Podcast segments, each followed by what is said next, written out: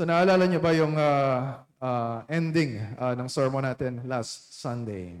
Siyempre, Pastor, naalala ko pa yun kasi last week lang yun.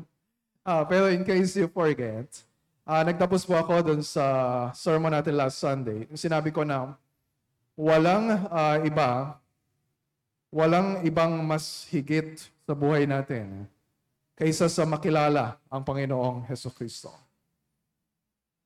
Na bilang mga Kristiyano, that's, that's our goal. That's our longing. Yun yung hinahanap-hanap natin. Although, syempre may mga araw, katulad ng prayer ko kanina, na hindi yon uh, yun ang ingibabaw sa atin. Pero kung uh, sumusubaybay po kayo sa Bible reading natin every uh, every week, uh, like uh, last week ay uh, 1 Peter and 2 Peter. And then uh, for this week ay uh, 1 to 3 John and Jude.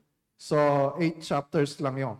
So, one to two chapters a day, mababasa natin. So, kung binasa ninyo yung 2 Peter, at yun yung binasa ko the past uh, two or three days, mas na-affirm sa akin kung gaano kahalaga nakilala natin ang Diyos. Paulit-ulit doon binabanggit yung knowledge of God, yung knowledge of the Lord Jesus Christ na kailangan, kailangan natin sa buhay. Yung simula pa lang uh, ng uh, 2 Peter, tsaka yung dulo, halimbawa sa simula, uh, sinabi ni uh, Pedro, bumati siya, grace and peace to you. Paano daw dumadaloy sa atin yung grace and peace ng Panginoon? Sabi niya sa verse 2, Through the knowledge of God and of our Lord, of, and of Jesus, our Lord. So kailangan makilala natin ang Diyos at ang Panginoong Jesus. And then sa last verse ng 2 Peter, na sinabi niya na, uh, na, well, na dapat hindi tayo na ma matangay ng mga uh, maling katuruan. So paano daw natin mababantayan yung sarili natin para hindi tayong matangay ng mga maling katuruan? Sabi sa verse 18, Grow in the grace and knowledge of the Lord Jesus Christ. So mahalaga, nakilala natin ang Diyos. Particularly or specifically sa uh, section ng Apostles' Creed na pinag-aaralan natin ngayon, mahalaga na makilala natin ang Panginoong Kristo. Dahil hindi natin makikilala ang Diyos kung hindi natin kilala ang Panginoong uh, Heso Kristo. So, nabanggit ko din yan uh, last week. So, ang pinag-aaralan natin ngayon ay yung uh, tinatawag sa theology na Christology. Ibig sabihin, pag-aaral tungkol kay Kristo o pagkakilala tungkol kay Kristo. At hindi natin pwedeng sabihin na hindi natin kailangan yung uh, ganong uh, pag-aaral ng theology. Hindi natin pwedeng sabihin, oh, wag nating uh, uh, pansinin yung mga issues na may kinalaman uh, sa doktrina tungkol kay Kristo. Hindi pwede. Bakit? Kasi kung gusto natin makilala si Jesus, hindi pwede na hindi tayo mag-aaral ng Christology. Kapag sabihin natin yun, parang sinasabi mo na rin na ayaw ko na mas makilala pa uh, ang Panginoong Kristo. Di ba? Ganun yung ibang mga Christians eh. Basta, ano lang, let's just love the Lord. Let's just love the Lord Jesus Christ. May nga isa nagsabi na, subukan mo kayang sabihin yun sa asawa mo. Mahal kita. Pero, ayaw kong uh, mas makilala ka. Sapat na yung, yung pagkakakilala ko sa iyo. And that's not loving. And that's not loving uh, the Lord uh, Jesus Christ. So, mahalaga yung Christology for our eternal life. Siyempre. Mahalaga din yon para makapamuhay tayo na may kabanalan. Mahalaga din yon para magpatuloy tayo sa pananampalataya uh, sa pagsunod uh, sa Panginoong Heso Kristo. And as your pastor, and that's my, that's my conviction. Katulad ni Apostle Paul, di ba sabi niya, uh, is talking about preaching. Pero sabi niya sa uh, 1 Corinthians chapter 2 verse 2, For I decided, or I determined, or I resolved to know nothing among you except Christ and Him crucified. Walang mas mahalaga uh, kaysa sa makilala at may pangaral uh, ang Panginoong uh, Yeso Kristo. So, that is why uh, we're spending a lot of time sa Christology. And kasi yun din naman yung uh, emphasis ng Apostles' Creed six of uh, 12 lines or articles sa Apostles' Creed uh, is about the Lord uh, Jesus Christ. So, nandito tayo ngayon, uh, simula last week, uh, sa bahagi ng confession natin tungkol sa bilang mga Kristiyano, ano ba yung nagkakaisang pinaniniwalaan natin tungkol kay Kristo na ating Panginoon at tagapagligtas? So bago natin tingnan kung ano yung sinasabi dun sa line na yon na conceived by the Holy Spirit, born of the Virgin Mary, kung anong ibig sabihin nun, So, mas talaga na, kasi mas makikilala natin kung sino si Jesus at kung sino yung ating tagapagligtas, kung kumbinsido tayo, kung kailangan ba talaga natin ng tagapagligtas. Kasi a lot of people ay hindi nila nare-realize kung gaano kalaki yung pangangailangan nila uh, for a Savior. So paano ka magkakaroon ng uh, pagnanasa na mas makilala siya kung hindi mo naman alam kung nakailangan mo uh, ang tagapagligtas. So walang explicit na line sa Apostles' Creed na nagsasabi ng pangangailangan natin of a mediator. Yung pagkatapos ng uh, God the Father Almighty, uh, diretso na agad tungkol sa the Lord Jesus Christ. Walang explicit na line, ano ba yung ibig sabihin ng kasalanan. Although meron, uh, dun sa last uh, section, I believe, uh, the Holy Spirit, uh, the Holy Catholic Church, the forgiveness of sins makasalanan tayo, kailangan natin ng pagpapatawad. Kung hindi mapapatawad yung kasalanan natin, ay uh, mapapahamak tayo. And then, uh, meron ding line dun sa Apostles' Creed uh, tungkol sa pagbabalik ni Kristo. Uh, yun yung last line sa Christology na pag-uusapan natin. He will come to judge the living and the dead. So, meron paghuhukom. So, kailangan tanungin natin yung sarili natin. Kailangan meron tayong assurance na sa araw na yon, hindi tayo hukuman para parusahan. So that's why we need a mediator. And yung kamatayan ni Jesus, sa pag-aaralan natin na next week, bakit siya namatay? Kailangan siyang mamatay para bayaran yung kamatayan na, kabayaran uh, ng ating mga kasalanan. So implied uh, doon sa Apostles' Creed na we need a mediator. We need a Redeemer. Makasalanan tayong lahat. Wala ni isang tao ang hindi makasalanan. Ah, meron palang isang tao na hindi makasalanan. Isa lang. We'll see kung sino siya mamaya. So simula na magkasala si Adan, lahat ng mga tao ay nagmana ng kasalanan niya. Read Romans 5, uh, verse 12. Ganun yung sinasabi. Hindi pa tayo pinapanganak, Nahulog na tayo sa kasalanan kasama ni na Adan at Eva. Dahil tayo ay mga tao na katulad nila. And sabi ni David sa Psalm 51, uh, mula pa sa sinapupunan ng kanyang ina, uh, siya ay uh, uh, makasalanan na. Yun yung tinatawag na uh, sa theology na original sin. Lahat tayo makasalanan, lahat tayo nagkakasala dahil tayo ay ipinanganak na makasalanan. At dahil makatarungan siya, hindi pwedeng palampasin ng Diyos ang kasalanan ng tao. Kaya very helpful yung Heidelberg Catechism. Kung naalala ninyo, for several Lord's Days, uh, mula question number 10 ng Heidelberg Catechism hanggang uh, uh, question, uh, I think, uh, 18.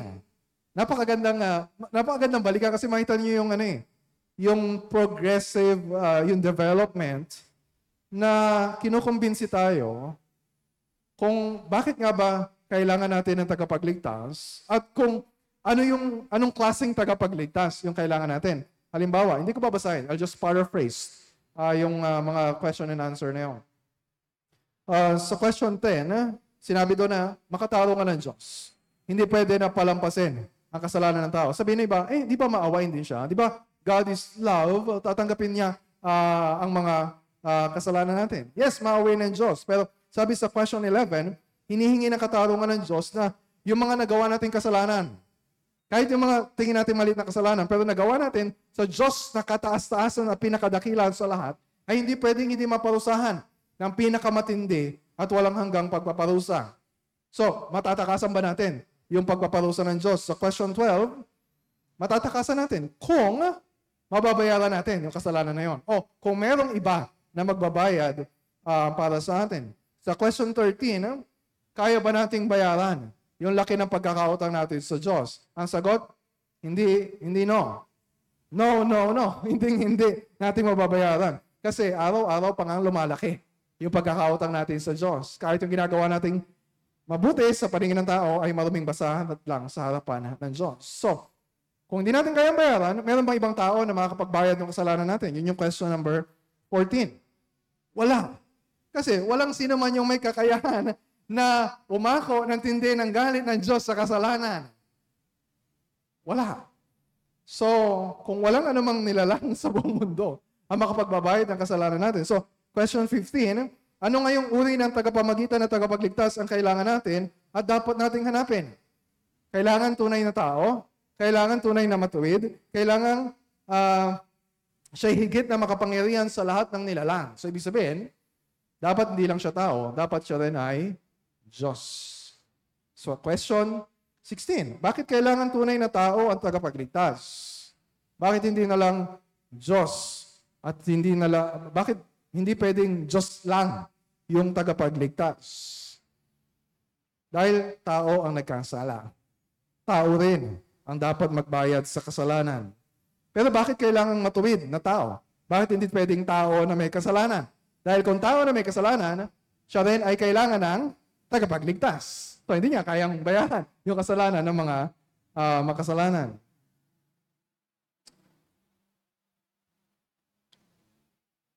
Question, yun yung sa question 16. And sa question 17, bakit kailangan tunay na Diyos?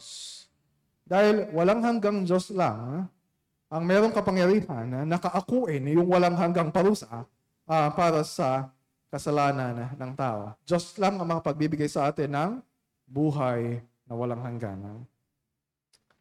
So, para baliktarin yung sumpang dulot ng kasalanan ni Adan sa sangkatahuan at sang nilikha, kailangan dumating ang ipinangako ng Diyos na anak ng babae na dudurog sa ulo ng ahas. You remember Genesis 3.15. Eh?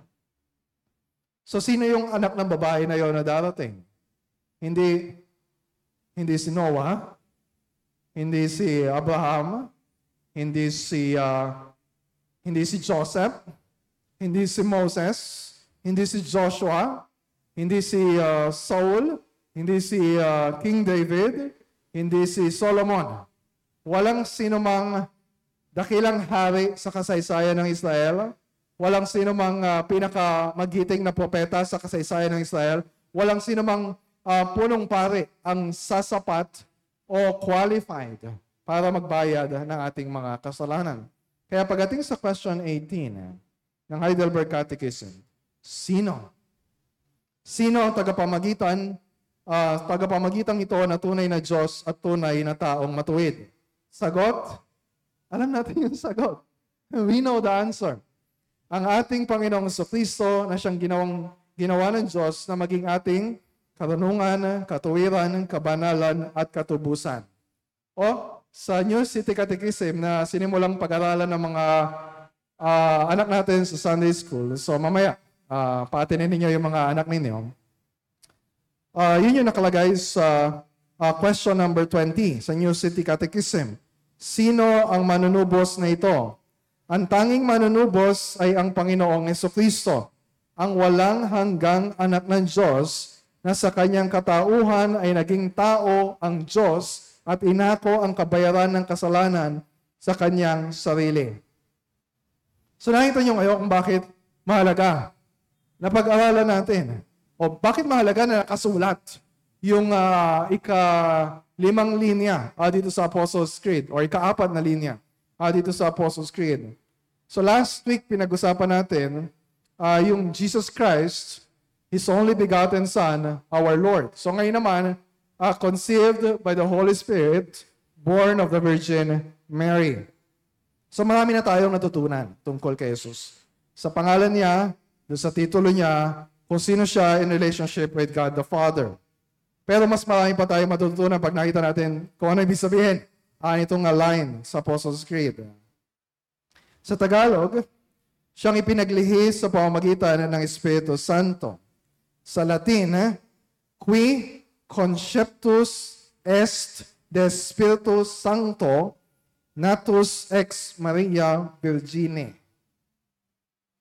So, alam na natin yung kwento ng kapanganakan ni Jesus. Maraming mga tao, uh, maraming mga Pilipino, they know the Christmas story. They know. Pero they don't understand the meaning ng Christmas story. So, ipinanganak si Jesus bilang katuparan ng ng pangako at plano ng Diyos sa Old Testament sa Israel. Diba? First line ng uh, New Testament ay ano, pinakilala ko sino si Jesus Christ. The son of David, the son of Abraham. So mahalagang ma-establish na virgin si Mary nung nagbuntis siya kay Jesus. Bakit? Yup, Bakit bakit meron pang virgin ah, bakit kailangan Virgin Mary yung ah, magsisilang kay Jesus? Bakit pwede, bakit hindi pwede ah, na hindi ah, birhen sa, si Maria ng time na yun? Una-una, kasi merong prophecy. Sa Isaiah chapter 7 verse 14, ha?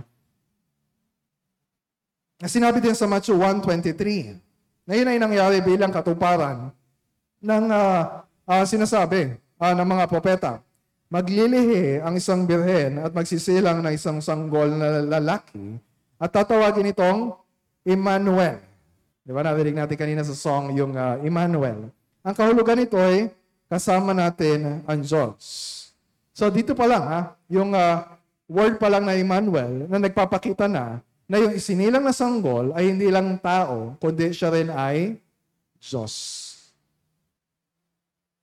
So hindi pa nun kasal si Maria at si Jose nung nagbuntis si Maria. And that's problematic. That's scandalous. Bakit? Eh, hindi si Jose yung ama ah, nung pinagbubuntis ni Maria. Sino yung ama? Wal- walang, hindi, hindi rin ibang tao ah, yung ah, ama ah, nung pinagbubuntis ni Maria. Hindi, hindi ibang lalaki. Okay? Ah, yung sinasabi sa verses 7, ah, 18 ah, to 19. Pero syempre, mahirap yun para sa, sa mga lalaki. Di ba? Mahirap yun para kay Jose. Mahirap yun. Kaya nagtangka siya na ah, i- iwalayan ah, si Maria kasi nakatakda pa lang silang uh, ikasal noon. Pero nagpakita yung anghel ng Panginoon kay Jose sa panaginip at ito yung sinabi. Verse 21, Jose, anak ni David, huwag kang matakot na pakasalan si Maria sapagkat ang sanggol na dinadala, dinadala niya ay mula sa Espiritu Santo. So dun galing yung line uh, na Apostles' Creed na conceived by the Holy Spirit. Miraculous ba yung ah, pagbubuntis kay Jesus? Yes. Marami na ba tayong ah, nakita sa Old Testament na miraculous na pagbubuntis? Ah, si Sarah, right? Sino pa? Si Rebecca. And si Rachel, ganun din. And si Hannah. Pero walang walang mas pambihira sa kapanganakan ni Jesus. Dahil lahat yon ay merong, ah, merong mga tatay. Pero ito, nagbuntis na walang earthly or human father. Bakit kailangan yon? Kailangan siya isilang ni Maria kasi kailangan ng tao rin ipapanganak. Hindi pwede na bigla na lang siyang ah, ah, susulpot. Okay? Ah, dito kayo tumingin sa akin. Wala tayong magagawa kung ano man yung nangyayari, problema. Wala din ako magagawa. So let's just keep uh, preaching and uh, listening to the Word of God. Pasalamat kayo sa Panginoon kasi nandito kayo. At narinig natin to uh, without interruption. Pero kung ako ay madidistract ngayon, ay uh, madidistract tayong lahat. So, ready na ba kayo na magpatuloy? Kahit na we're having problems sa connection? Okay. Alright. So, nasaan na ako ulit? Nasaan ako? kailangan siyang uh, uh, ipi- ipanganak ni Maria kasi kailangan totoong tao yung uh, isisilang na tagapagligtas. At hindi pwedeng mayroong uh, earthly father kasi sinasabi ng mga theologians na this is a way to preserve na hindi magkaroon ng, uh, hindi may pasa yung original sin uh, na minamana ng lahat ng mga ipinapanganak na uh, sanggol. So, hindi lang kay uh, Joseph, but also kay Mary. Nagpakita yung anghel. Sinabihan siya ng anghel na magbubuntis siya. And so, uh, nagta- nagtataka si Maria, okay, paano mangyayari yon? Eh, wala, dalaga pa naman siya. And virgin pa siya. So, pinaliwanag ng anghel. Sa Luke chapter 1, verse 35. Sa sa iyo ang Espiritu Santo at mapapasailalim ka sa kapangyarihan ng kataas-taasang Diyos. Dahil dito, ang isisilang may banal at tatawaging anak ng Diyos. Hindi lang anak ng tao, siya rin ay anak ng Diyos. In time, naging anak ng tao. Pero napag-aralan natin last week, from eternity past, uh, siya na ay anak ng Diyos. Mahalaga ba na paniwalaan ng mga Kristiyano yung historical account ng virgin birth? Pwede ba na, ah, basta ako Kristiyano, pero hindi ako naniniwala dyan sa virgin birth? Kasi maraming mga theologians, sinasabi nila na, this is so impossible. Di ba? Parang sobrang against sa science. Wala, wala pang ano, walang, walang evidence na ito ay uh, pwedeng mangyari. Pero naniniwala naman sila sa ibang miracles na ginawa ni Jesus. Naniniwala naman sila sa resurrection of, uh, sa muling pagkabuhay ng Panginoong Kristo. Why do they find it so hard na paniwalaan na sobrang miraculous, na humanly impossible, yung uh, virgin birth? And that's the point. Imposible ito na mangyari. Uh, talaga hindi ito mangyayari. Uh, naturally. Mangyayari lang ito supernaturally. Because that's the point uh, ng pagdating ng Panginoong Kristo ng kaligtasan natin uh, ay wa, walang contribution yung tao. Hindi ito natural yung salvation natin. It's wholly the work of God. Supernatural yung salvation natin. Yun yung sinabi ng anghel uh, kay Maria sa verse 37. Yung sinabi niya na si Elizabeth din na, na pinsan niya, uh, na kamag-anak niya ay uh, uh, magbubuntis din. Tapos sinabi sa verse 37, sapagkat walang anumang bagay na hindi kayang gawin ng Diyos. So ito ay patunay, sabi ni Wayne Grudem, the virgin birth of Christ is an unmistakable reminder that salvation can never come through human effort, but must be the work of God Himself. Kung maliligtas ang tao, dapat nating alalahanin na wala tayong kakayahan para iligtas yung sarili natin. It must be wholly the work of God. So yun yung point ng virgin birth. So hindi mo pinaniniwalaan, ay, hindi totoo yun. Ano ibig sabihin nun? Ibig sabihin, hindi ka naniniwala sa sinasabi ng salita ng Diyos tungkol sa nangyari sa kapanganakan ni Jesus. At sinasabi mo na sinungaling ang salita ng Diyos o nagkakamali ang salita ng Diyos. Kaya sabi ni Albert Moller, delikado ka kapag hindi ka naniniwala sa virgin birth. Buhay na walang hanggan yung nakasalalay dito. So the Apostles' Creed, sabi pa niya, therefore has included yung virgin birth for good reason. So bakit nandun sa Apostles' Creed? Kasi totoo.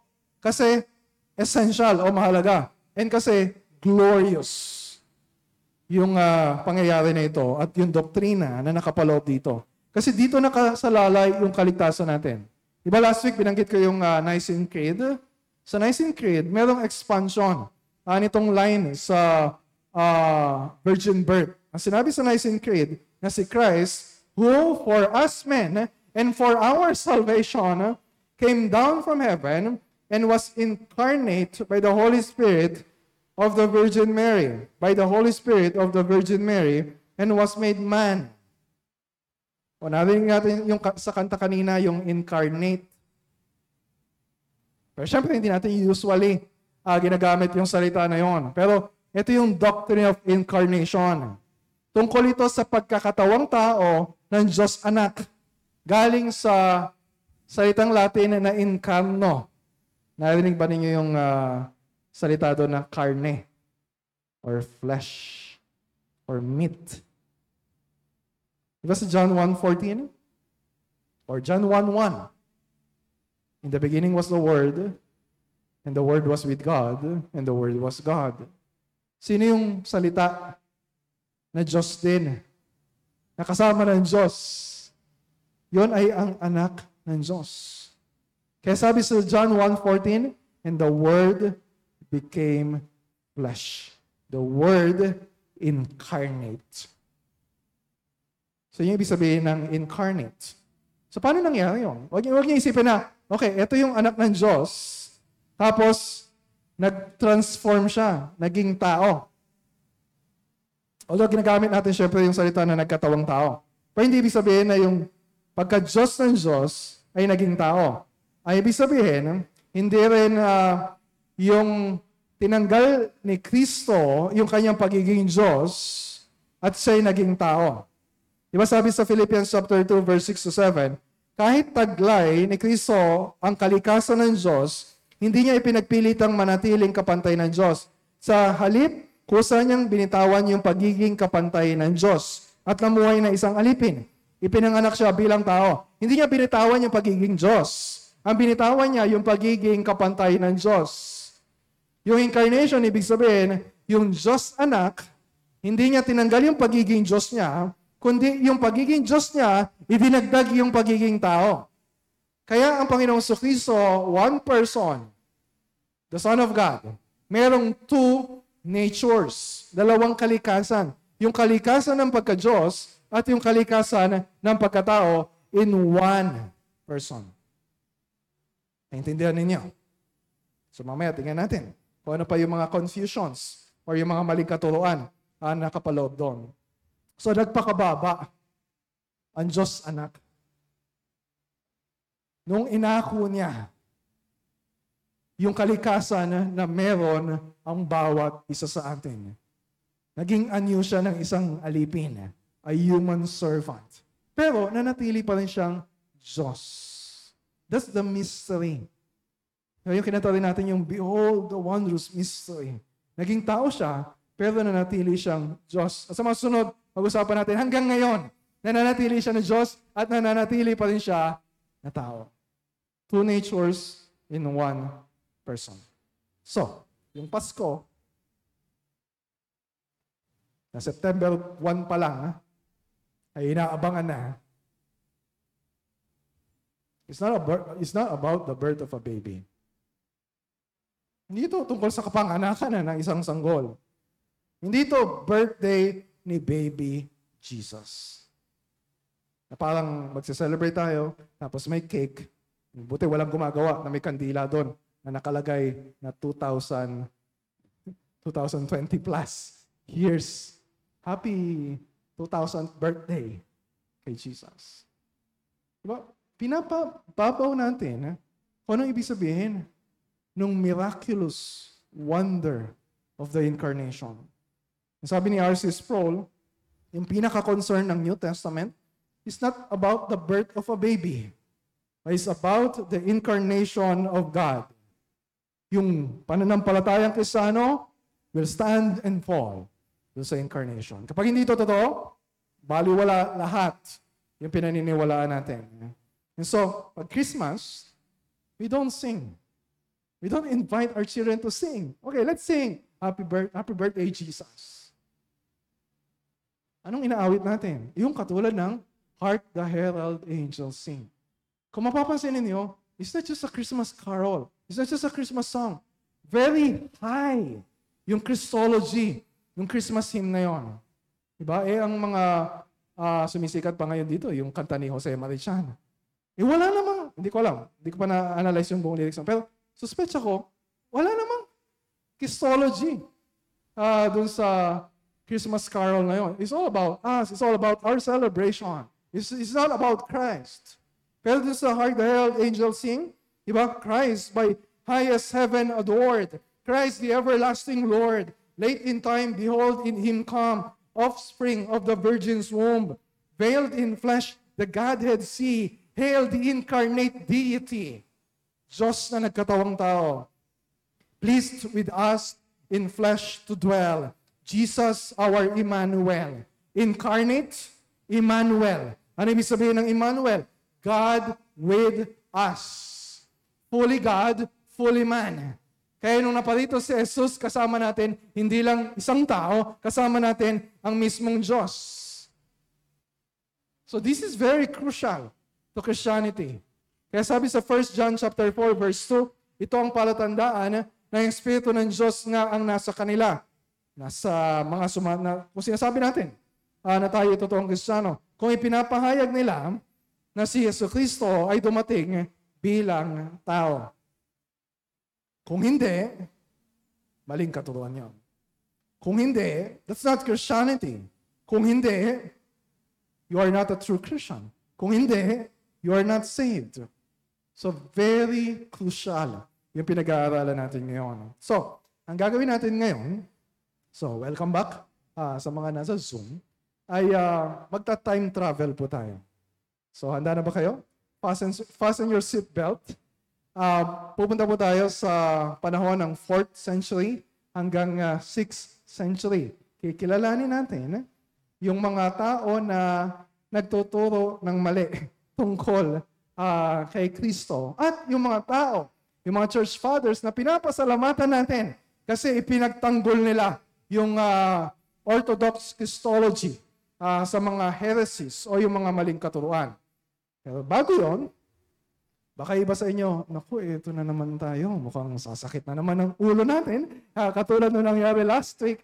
Kaso, bakit ba kailangan pa nating pag-usapan yung mga controversial na mga uh, doctrinal topics na yan? Bakit?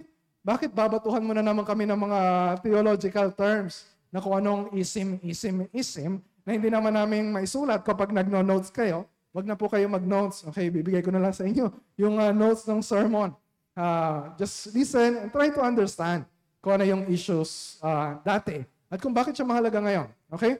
So, fasten your, fasten your seatbelt. Time travel po tayo. So, ito yung summary. Uh, nung nangyari nung uh, time na yon. Sabi ni uh, Bruce uh, Shelley sa kanyang church history, book na church history, ito yung summary ng mga issues. In Jesus Christ, ito yung uh, tamang doktrina. In Jesus Christ, through deity, o yung totoong pagka-Diyos, laban kay Arius. You remember Arius last week? And full humanity. Totoong tao siya. Buong buo yung pagkatao niya. Laban kay Apollinarus. O Apollinaris. Papakilala ko siya sa inyo mamaya. Wait lang are indivisibly united in one person. Magkasama, hindi magkahiwalay. Yung kanyang pagka-Diyos at pagkatao. Laban naman ito kay Nestorius. Mamaya, papakilala ko din. Without being confused, hindi magkahalo. Laban naman ito kay Eutyches. Okay, isa-isay natin. Balikan natin si Arius. Naalala niyo si Arius at yung Arianism na nabagit ko last week? Si Jesus daw ay hindi Diyos. Siya ay tao. Naniniwala naman tayo, tayo na tao si Jesus. Pero hindi siya tao lang. Okay? So, pero bukod kay Arius, meron ding mga maling katuruan na nagtuturo na, okay, huwag tayong maniwala dyan kay Arius kasi si Jesus ay totoong Diyos. Pero yung confusion, yung mga maling katuruan, ay nandun sa kanyang pagiging tao at ano yung relasyon ng kanyang pagiging Diyos at pagiging tao. Now, this is difficult for us to comprehend. Kasi walang iba, there's no other person like the Lord Jesus Christ, divine and human. Si Apollo Kibuloy ay sinungaling. Okay? There's no other like Christ. So, si Apollinaris, bishop ng Laodicea, noong 4th century, sabi niya, okay, mali ang si Arius. Sinasabi niya na totoong Diyos si Jesus, totoong tao si Jesus. Pero sinasabi niya na yung humanity ni Christ ay katawan lang. Wala siyang human soul. Ibang tao, katawan at kaluluwa. In replacement ng human soul, yung divine logos, the word, yun yung pumasok sa katawan ni Kristo. So, ibig sabihin, he was condemned at yung teaching niya, yung Apollinarianism, as heresy sa Council of Constantinople noong 381 AD. Bakit heresy? Kasi pinagigitan ng mga church fathers, like nung uh, isang Cappadocian father na si Gregory of Nazianzus, So, meron kayong mga bagong kakilala ngayon. Sana maging friend din ninyo sila. Okay? Kasi medyo nagiging best friend ko yung mga ito dahil uh, marami ako nababasa tungkol sa kanila. Si Gregory of Nazianzus, sinasabi niya, para si Jesus ay maging perfect na tagapagligtas, hindi pwedeng meron lang siyang human body at walang human soul. Bakit? Kasi ang makasalanan ay hindi lang yung katawan natin. Ang makasalanan ay yung buong pagkatao natin. Christ can just save our body, but cannot save our soul kapag wala siyang human soul. So, ang mediator natin ay kailangan maging buong buo ang pagkatao. Like us in everything, except yung kasalanan. Sana, sinasabi din yung sa Hebrews chapter 4 or Hebrews chapter 3. Kaya ito yung sinabi ng uh, isa pang creed. So meron na tayong Apostles' Creed, meron na tayong Nicene Creed. Ito naman yung Chalcedonian Creed ng 451 AD na talagang pinagdiinan na mali yung tinuturo uh, nitong uh, si Apollinaris at yung iba pa, mamaya itutuloy kong basahin. Pero yung simula, sabi dito, Now we confess one and the same Son, our Lord Jesus Christ, the same perfect in Godhead. Perfecto ang kanyang pagka-Diyos. And also perfect in manhood. Perfecto yung kanyang pagkatao. Truly God and truly man. Meron siyang katawan, meron siyang kaluluwa. Katulad natin, same essence with us human beings, and same essence with uh, God the Father. Pero, katulad natin, pero hindi natin katulad, wala siyang kasalanan. So, si Apollinaris. Pangalawa, si Nestorius. Si Nestorius, uh, nung 5th century naman, so medyo uh, ilang pong taon yung lumipas, siya ay patriarch ng Alexandria He was condemned noong 431 AD sa Council of Ephesus dahil tinuturo niya na si Mary ay hindi pwedeng tawaging Mother of God. Mother of Christ, hindi Theotokos, but Christotokos. Hindi siya pwedeng tawaging Mother of God. Sabi ni Nestorius. Pero tayo isipin din natin, tama ba talaga na tawagin natin si Mary na Mother of God? Why not?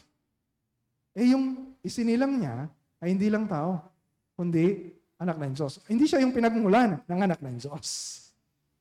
But it can be, she can be called the mother of God. So yung issue dito hindi tungkol kay Mary. It's not about Mary. It's about Christ. Yung unity of uh, uh, one person ni Christ. Kasi ginagawa ni Nestor, pinaghihiwalay niya yung pagka-Diyos ni Kristo at yung pagkatao ni Kristo. Pero parang ginagawang two persons, dalawang persona, multi or dual personality. No, it's just one person, just one Christ. Divine nature, human nature, united in one person. Pinaghiwalay niya yung hindi dapat paghiwalayin. Kaya yung kasunod na bahagi ng Chalcedonian Creed, nakasulat, si Christ begotten before all ages of the Father according to the Godhead. In these latter days, Di ba? Nasa Hark the Herald Angels in the late in time. Di ba? Dumating siya. For us and for our salvation, born of the Virgin Mary, the Mother of God, according to the manhood. Sa pagkatao niya, Mother of God siya. One and the same Christ, isa lang. Son, Lord, only begotten, to be acknowledged in two natures, Diyos at tao. Inconfusedly, wag natin paghahaluin, unchangeably, hindi natin babaguhin yung kanyang pagiging, uh, yung kanyang person, indivisibly, hindi natin pwedeng hatiin, inseparably, hindi natin pwedeng paghiwalayin. Okay pa ba kayo? Okay. So, may pang isa. Isa pang, hindi ito dapat kaibigan. May mga kaaway akong pinapakilala sa inyo. Uh, meron din mga kaibigan. Si Eutyches. Uh, nung uh, uh, 5th uh, century pa rin, uh, ng Constantinople, nagturo siya na meron lang one nature si Christ. Ano yung tamang doktrina? Dalawang nature, right? Divine and human. Pero sabi niya, just one nature. Nung yung divine nature, yung human nature, naghalo at nagkaroon ng bago. Bagong substance. Pang pinaghalo. So kung ang problema ni Nestor is pinaghihiwalay, ito naman si Eutyches, ay yung Eutychianism ay pinaghalo yung uh, two natures ni Christ. Kaya sabi ng Chalcedonian Creed, to be acknowledged in two natures, inconfusedly, unchangeably, indivisibly, inseparably, the distinction of natures being by no means taken away by the union. Yung pagiging Diyos niya, yung mga attributes niya na pagiging Diyos hindi nawala. Yung pagiging tao niya ay nanantili na tao. Di ba? pag nababasa kayo ng gospel, marirecognize niyo. Meron siya sinasabi hindi niya alam. Kasi tao siya.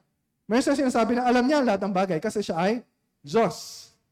Meron siya sinasabi na wala siyang kapangyarihan sa ganitong bagay kasi siya ay tao. Sinasabi niya na sa kanya ang kapangyarihan ng lahat at gumagawa siya ng himala dahil siya ay dahil siya ay Diyos.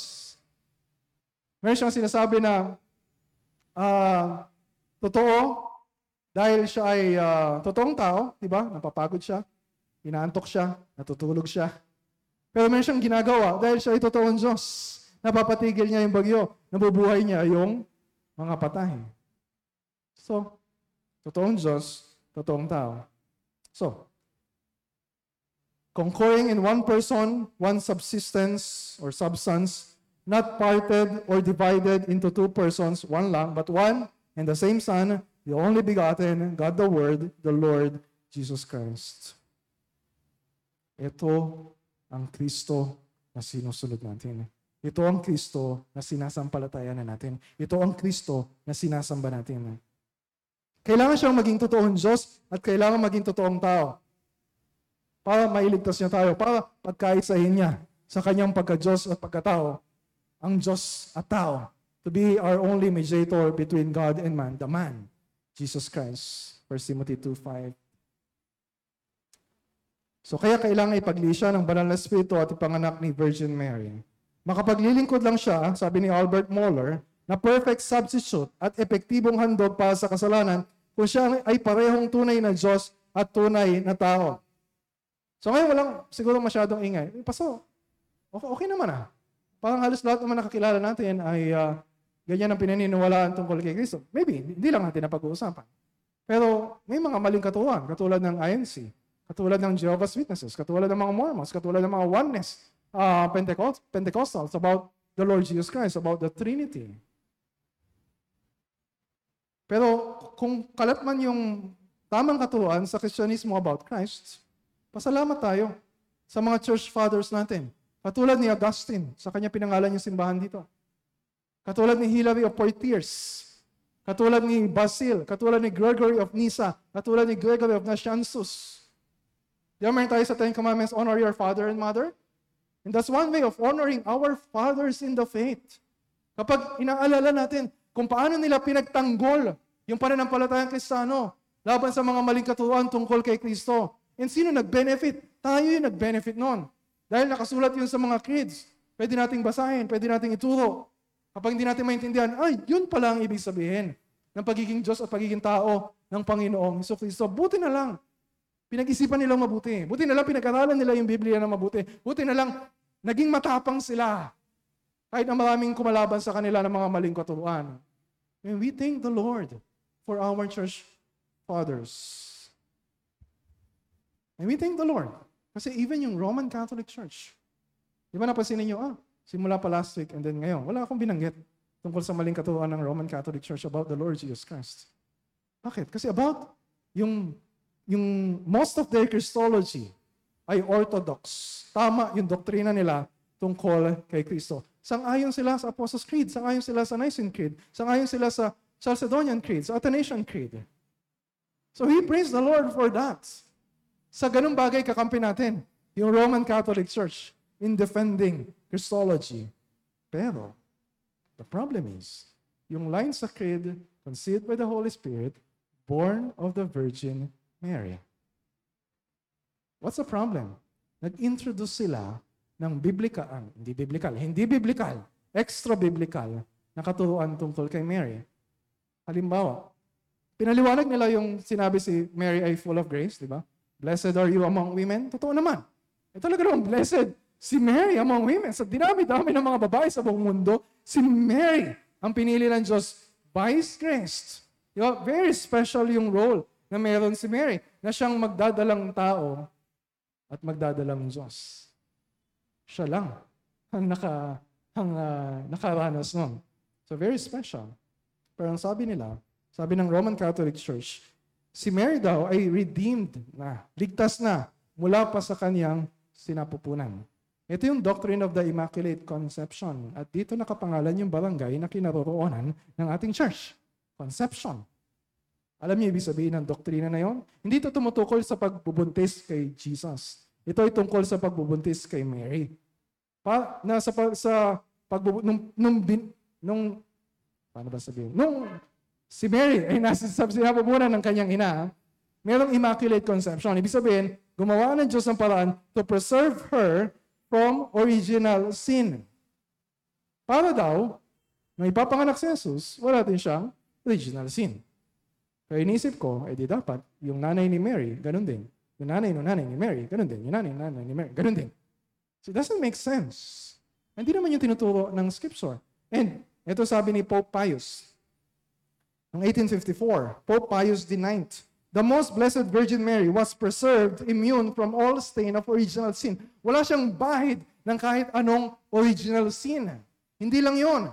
Sinabi pa ng Catechism ng Roman Catholic Church na siya ay walang kasalanan all her life long. By the grace of God, Mary remained free of every personal sin her whole life long. Sinless daw. Yung, yung virgin birth, yung line sa Krita, is all is, is, is just about Christ. It's not about Mary. It's about Christ. Siya yung ipinanganak na walang kasalanan. Si Kristo lang yung sinless, yung kanyang perfection. Perfectly sinless. Not Mary. Even Mary admits her need of a Savior. Doon sa uh, song niya sa Magnificat, di ba pinuli niya, I praise God, my Savior. Kasi si Mary makasalanan din. So, because of this human invention ng Roman Catholic Church, yung Christology nahaluan ng, imbis na pure Christology, nahaluan ng Mariology na nauwi sa Mariolatry o pagsamba kay Mary. Although walang, walang katoliko na sasabihin na sinasamba nila si Mary, but they're praying to Mary. As if si Mary ay merong kakayahan na marinig ang libo-libong nananalangin sa kanya ng sabay-sabay. He's, she's just human. At wala siyang kapangyarihan na ibigay. Yung hinihiling sa kanya ng mga prayers, only God is Savior. Only God is sovereign. Only Jesus is qualified to be our mediator. Hindi natin ang kailangan ng mediator para makalapit tayo sa mediator. Christ is enough.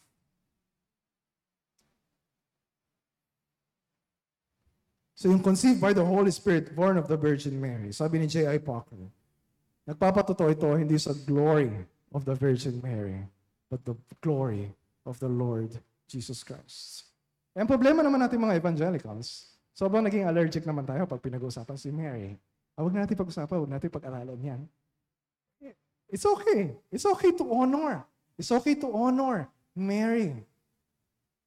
Kasi isipin niyo sa Apostles' Creed, siya lang yung human character aside from Pontius Pilate ah, na binanggit dito sa Apostles' Creed. So special yung role niya. And we honor and we respect her. Uh, doon sa kanyang uh, role, doon sa uh, salvation uh, history. And we honor her rightly. But not pray to her. Diba sabi ni Albert Moller, uh, ni R.C. It is idolatry to pray to Mary, but it is appropriate to pray to be like her in spirit. Lord, make me more like Mary. Bakit? Ano sinabi sa kanya na magbubuntis siya, tapos ipapanganak niya yung anak ng Diyos? Hindi, hindi ko alam kung sino sa inyo papangarapin na mangyari sa inyo yon. Bakit? Can you try to imagine kung ikaw yung nanay ah, ni Jesus, kung yung anak na pinapalaki mo ay siya ring anak ng Diyos? At pinapalaki mo at walang kasalanan? Walang kasalanan kahit isa? At yung anak na pinalalaki mo ay siya ring Lord and Savior mo? Pero sa kabila nun, di ba, anong sinabi niya? Anong sinabi niya doon sa angel? Luke chapter 1 verse 38, Behold, I am a servant of the Lord. Let it be to me according to your word.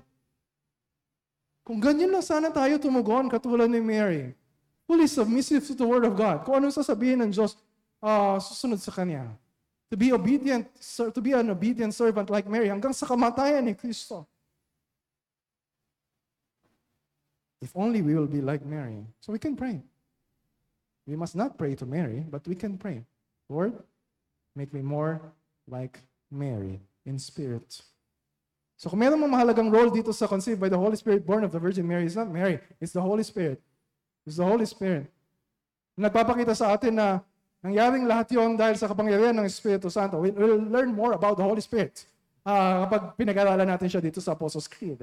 Pero ngayon mahalaga na emphasize na sa incarnation, sa pagiging tao, pagkakatawan tao ni Kristo, God the Father, God the Son, God the Holy Spirit, all working together para para sa atin, isang kalooban, isang layunin, isang plano para siguraduhin na matatanggap natin yung kaligtasan. Di ba? That's why we're singing to God the Father, God the Son, God the Holy Spirit. Ito yung wonder of our salvation. Ito yung reason why we say, Hallelujah, praise the Lord. But we become distracted. Because we're not focusing on Mary. Maybe we're not guilty of that. Pero instead of focusing on Christ, ang dami-dami nating pinagkakaabalan, pinag-iisipan, pinag-aaralan.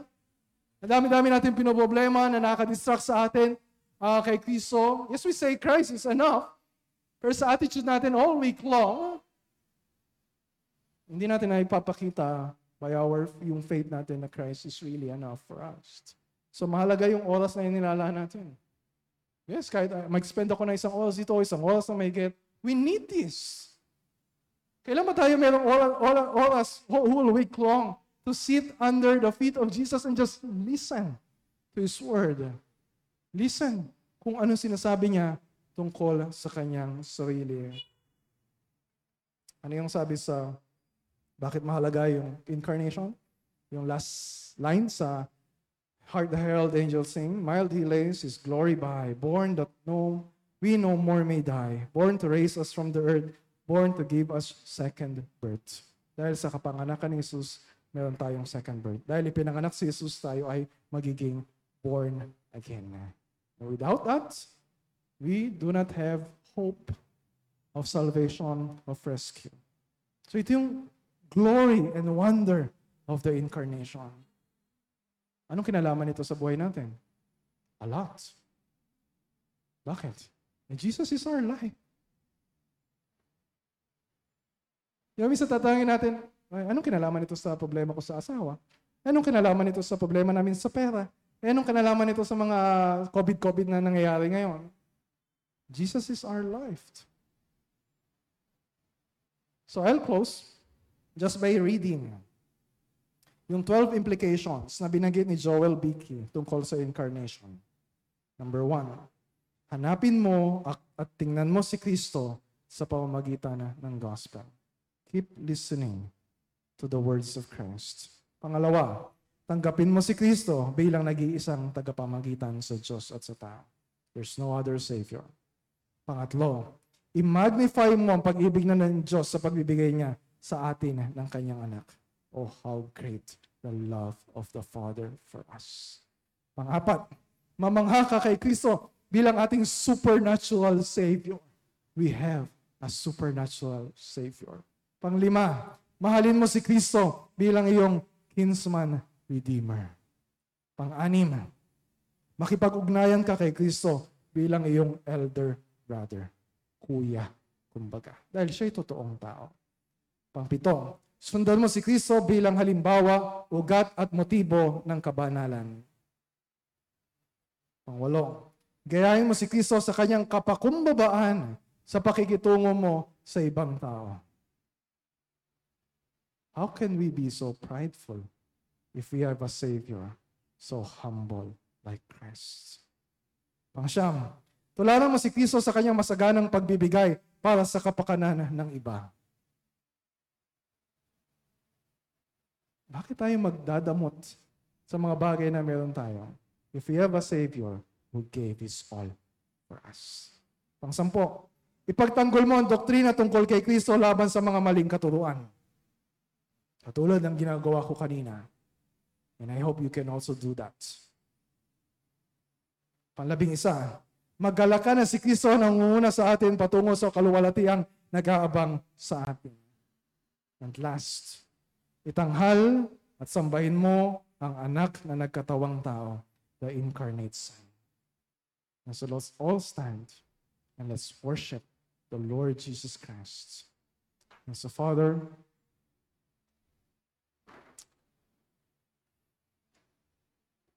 be exalted.